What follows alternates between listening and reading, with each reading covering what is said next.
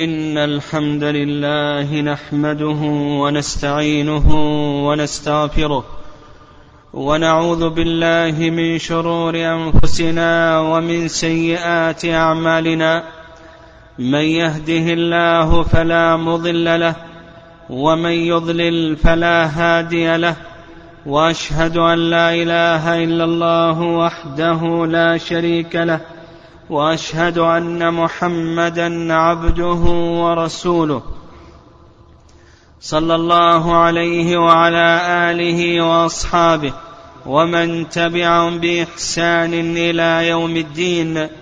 يا أيها الذين آمنوا اتقوا الله حق تقاته ولا تموتن إلا وأنتم مسلمون. تكثر القصص في القرآن بشكل عام وفي كل قصة عبرة وفي كل قصة عبرة وما يعقلها إلا العالمون. وتحكي قصص وتحكي قصص القرآن صورا من الصور من صور الصراع القديم بين الحق المؤيد من الله. والباطل المؤيد من الشيطان الذي يلوذ به الملأ والكبراء خداعا واستكبارا وحفظا على الذوات كما تكشف قصص القرآن عن مواقف المؤمنين وفوزهم ونهاية الظالمين وخسارتهم. ولئن كانت القصص تشغل كثيرا من القرآن فإن قصة موسى عليه السلام مع فرعون تتميز بكثرة عرضها وتنوع مشاهدها وهي من أطول قصص الأنبياء عليهم السلام في القرآن. فما الحكمة من ذلك؟ قال المفسرون لأنها من أعجب القصص. فإن فرعون حذر من موسى كل الحذر. فربي موسى عليه السلام في بيته وعلى مائدته وترعرع. وعقد الله له سببا أخرجه من بين أظهرهم. ورزقه النبوة والرسالة والتكليم. وبعثه إليه ليدعوه إلى الله تعالى.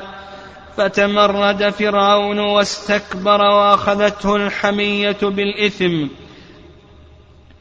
ولم تزل المجادلة والآيات تقوم على يدي موسى مما يبهر العقول ويدهش الألباب. لكن فرعون يأبى. وما نريهم من إيه الا هي اكبر من اختها وصمم فرعون وملاه قبحهم الله على التكذيب بذلك كله حتى حل الله بهم باسه الذي لا يرد عن القوم الظالمين فقطع دابر القوم الذين ظلموا والحمد لله رب العالمين لقد تعمد فرعون لقد تعمد فرعون قتل أبناء بني إسرائيل لأن غلاما منهم سيولد ويكون هلاك ويكون هلاك ملكه على يديه فانزعج لذلك وأمر بقتل كل مولود يولد لبني إسرائيل حذرا من هذا الغلام. ولا يغني الحذر عن القدر. ومع حرص فرعون وطغيانه وجبروته فقد قدر الله أن يولد موسى عليه السلام في السنة التي يقتل فيها كل مولود لبني إسرائيل وأن ينجو موسى من بأسه وقتله. حزنت أم موسى حين حملت به خوفا عليه وحزنت حين وضعته واستمر بها ذلك إلى أن أوحى الله إليها أن ترضعه. فإذا خافت عليه فلتضعه في صندوق ثم تلقه في البحر وسيحفظه الله عز وجل. ألقته أم موسى في البحر أمواج البحر تقذف بتابوت الرضيع ذات اليمين وذات الشمال حتى أوصلته الأمواج إلى بيت فرعون. وكأن الله تعالى أراد فيما أراد أن يظهر عجز فرعون وضعفه أمام قوة الله الجبار وقدرته. فإذا كان فرعون يقتل الغلمان من أجل ان من أجل هذا الغلام فهذا الغلام بين يديه وسيربى في بيته ومع ذلك لن يتمكن من قتله. إنها آية من آيات الله السنة الكونية القدرية. إن فرعون وهامان وجنودهما كانوا خاطئين. وقالت لأخته قصيه فبصرت به عن جنب وهم لا يشعرون وحرمنا عليه المراضع من قبل فقالت هل أدلكم على أهل بيت يكفلونه لكم وهم له ناصحون؟ فرددناه إلى أمه كي تقر عينها ولا تحزن ولتعلم أن وعد الله حق ولكن أكثرهم لا يعلمون. استمر موسى كبر موسى عليه السلام وخرج إلى مدين بعد أن قتل القبطي وهم به وهم به ملأ فرعون. ثم بعد ذلك تاب الله عليه وأوحى إليه وجاء إلى فرعون برسالة الله عز وجل. لكن فرعون أبى واستكبر وجادل بالباطل. قال فرعون وما رب العالمين؟ قال رب السماوات والأرض وما بينهما إن كنتم موقنين. قال لمن حوله ألا تستمعون؟ قال ربكم ورب آبائكم الأولين. قال إن رسولكم الذي أرسل إليكم لمجنون. قال رب المشرق والمغرب وما بينهما إن كنتم تعقلون. وحين ذاك شعر فرعون عليه شعر فرعون أن موسى عليه السلام قد غلبه بالحجة والبرهان فلجأ إلى القوة والسلطان. وهدد واتهم هدد موسى بالسجن قال لئن اتخذت إلها غيري لأجعلنك من المسجونين. واتهم موسى بالسحر وجمع له السحرة يوم الزينة لكن السحرة عرفوا أن ما مع موسى من الآيات وأنها ليست من السحر. فآمنوا بالله أجمعين وآثروا الآخرة على الباقية. فأوحى الله إلى موسى أن ينجو ببني إسرائيل من فرعون وجنده ويبلغ الكرب بالمؤمنين نهايته. البحر أمامهم والعدو خلفهم وهم لا يدرون ماذا في غيب الله وعلمه. فلما تراءى الجمعان قال أصحاب موسى إنا لمدركون قال كلا إن معي ربي سيهدين. فأوحينا إلى موسى أن اضرب بعصاك البحر فانفلق فكان كل فرق كالطود العظيم وأزلفنا ثم الآخرين وأنجينا موسى ومن معه أجمعين. ثم أغرقنا الآخرين. إن في ذلك لآية وما كان أكثرهم مؤمنين. وإن ربك لهو العزيز الرحيم. هذه مجمل هذه مجمل قصة فرعون وموسى. وفيها كثير من الدروس والعبر. فمن ذلك أن نور الله غالب. مهما حاول الظالمون طمس معالمه. مهما حاول الظالمون طمس معالمه. وأن وأن الحق منصور. القلوب بيد الله.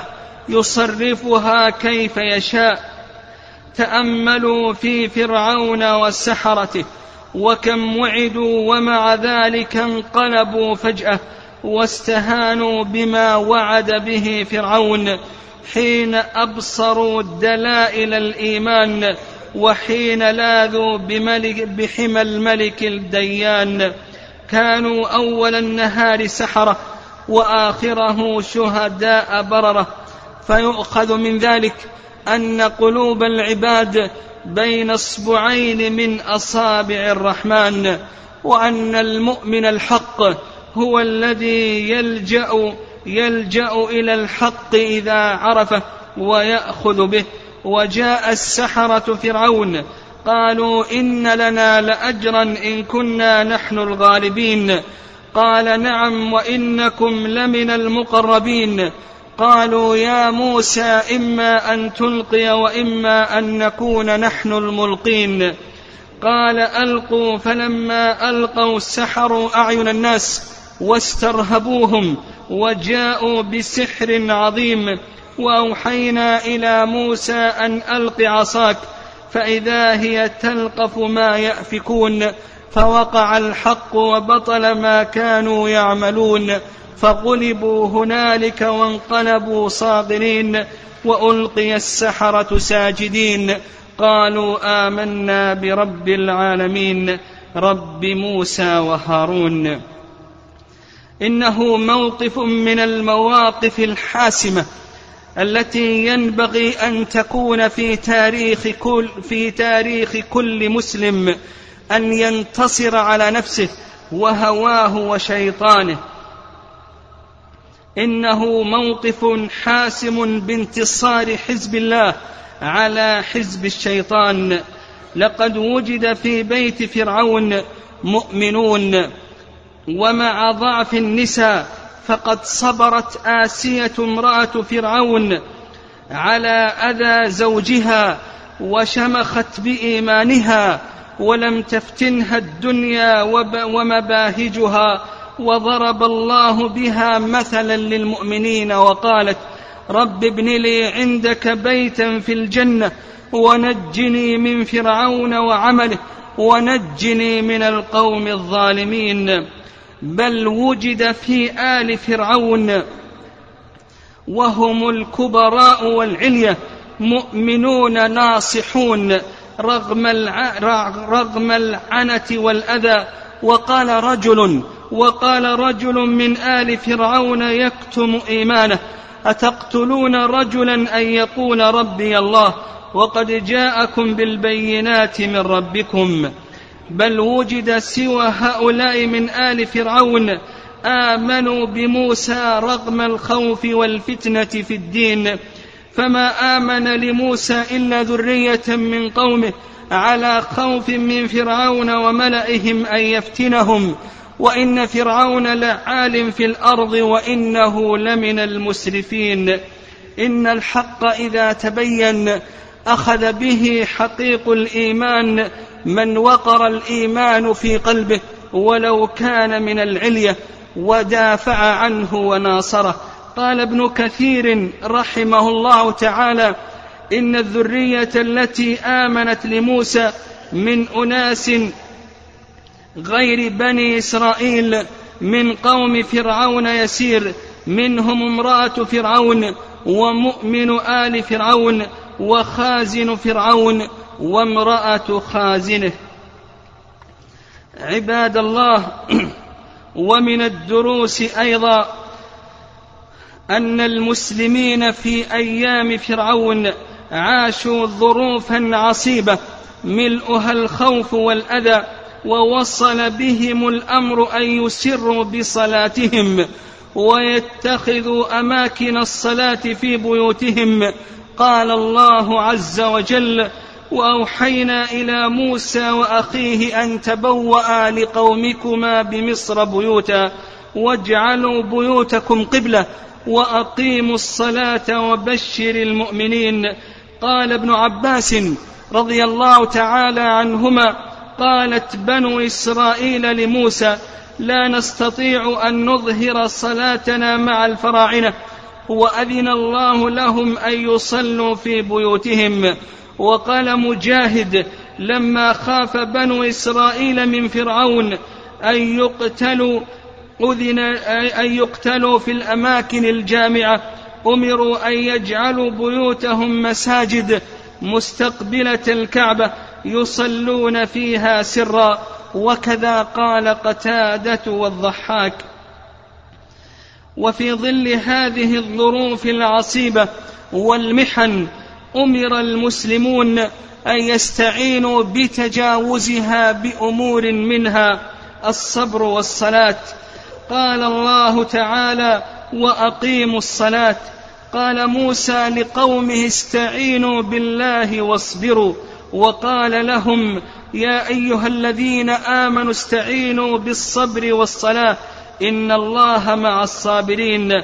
فالصلاة سمة المسلم حين الرخاء وهي ملاذه حين الشدة والضراء ومن ما ومما يستعان به في حال الضراء الإيمان بالله والتوكل عليه في كل حال وهما في حال الشدة عدة. وقال موسى وقال موسى يا قوم إن كنتم آمنتم بالله فعليه توكلوا إن كنتم مسلم إن كنتم مسلمين. وكذلك الدعاء وصدق اللجوء إلى الله وصدق اللجوء إلى الله املا مخرجا من الضيق. وفر وفر مخرج من الضيق وفرج من الكروب وخلا وخلاص من الفتن. قال الله عز وجل فقالوا على الله توكلنا ربنا لا تجعلنا فتنة للقوم الظالمين ونجنا برحمتك من القوم الكافرين.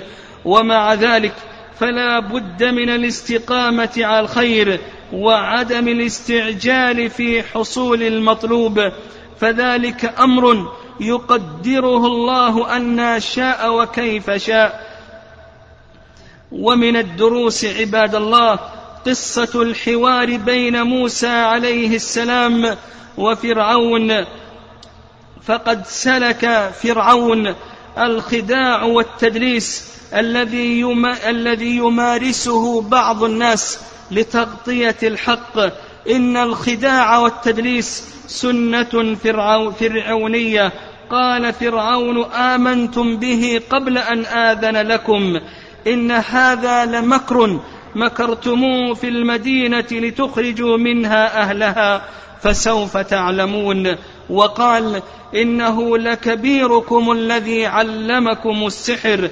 قال ابن كثير رحمه الله تعالى وفرعون يعلم وكل من له لب أن هذا أن هذا الذي قاله من أبطل الباطل فإن موسى عليه السلام بمجرد ما جاء من مدين دعا فرعون إلى الله وأظهر له من المعجزات ما جعله يبعث في مملكته لجمع السحرة لإبطال سحر موسى. كما زعم.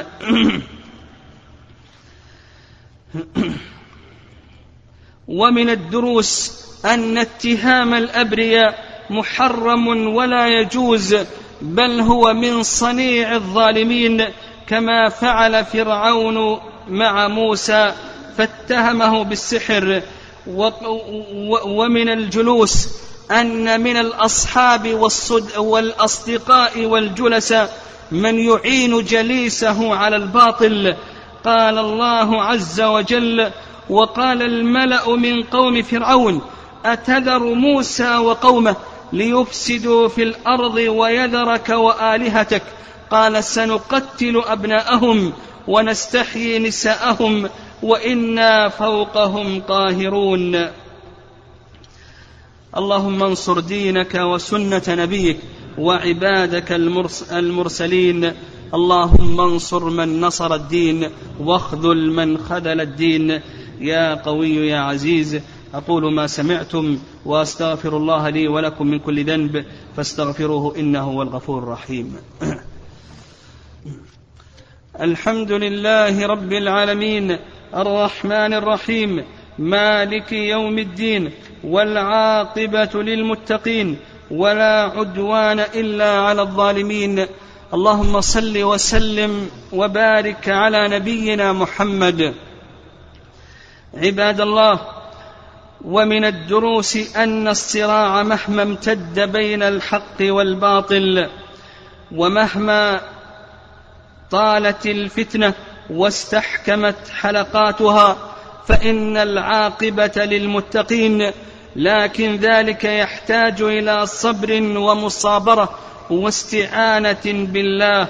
قال موسى لقومه استعينوا بالله واصبروا. إن الأرض لله يورثها من يشاء من عباده والعاقبة للمتقين. فلا ينبغي أن يخالج قلوب المؤمنين أدنى شك بموعود الله. ولا يجوز أن يساورهم القلق وهم يصبرون على الضراء ولا ينبغي ولا ينبغي أن يخدعهم أو أن يغرهم.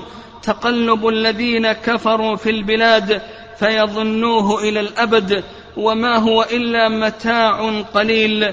ثم يكون النصر للمؤمنين. اللهم أعز الإسلام والمسلمين وأذل الشرك والمشركين اللهم عليك بأعداء الدين اللهم عليك باليهود الظالمين والنصارى الحاقدين والرافضة المعتدين. اللهم آمنا في أوطاننا وأصلح أئمتنا وولاة أمورنا. اللهم اجعلهم محكمين لكتابك وسنة رسولك محمد صلى الله عليه وسلم. آمرين بالمعروف ناهين عن المنكر. اللهم صل وسلم وبارك على نبينا محمد وارض اللهم عن صحابته أجمعين وأخص منهم الأئمة المهديين والخلفاء الراشدين أبا بكر وعمر وعثمان وعلي وعن بقية صحابة نبيك أجمعين. اللهم أعز الإسلام والمسلمين. اللهم فرج كرب المكروبين ونفس عسرة المعسرين واقض الدين عن المدينين. اللهم اشف مرضى المسلمين. اللهم اشف مرضى المسلمين. اللهم اشف مرضى المسلمين. اللهم فرج كرب المكروبين. ربنا لا تؤاخذنا إن نسينا واخطانا ربنا ولا تحمل علينا إصرا كما حملته على الذين من قبلنا. ربنا ولا تحملنا ما لا طاقة لنا به. واعف عنا واغفر لنا وارحمنا. أنت مولانا فانصرنا على القوم الكافرين.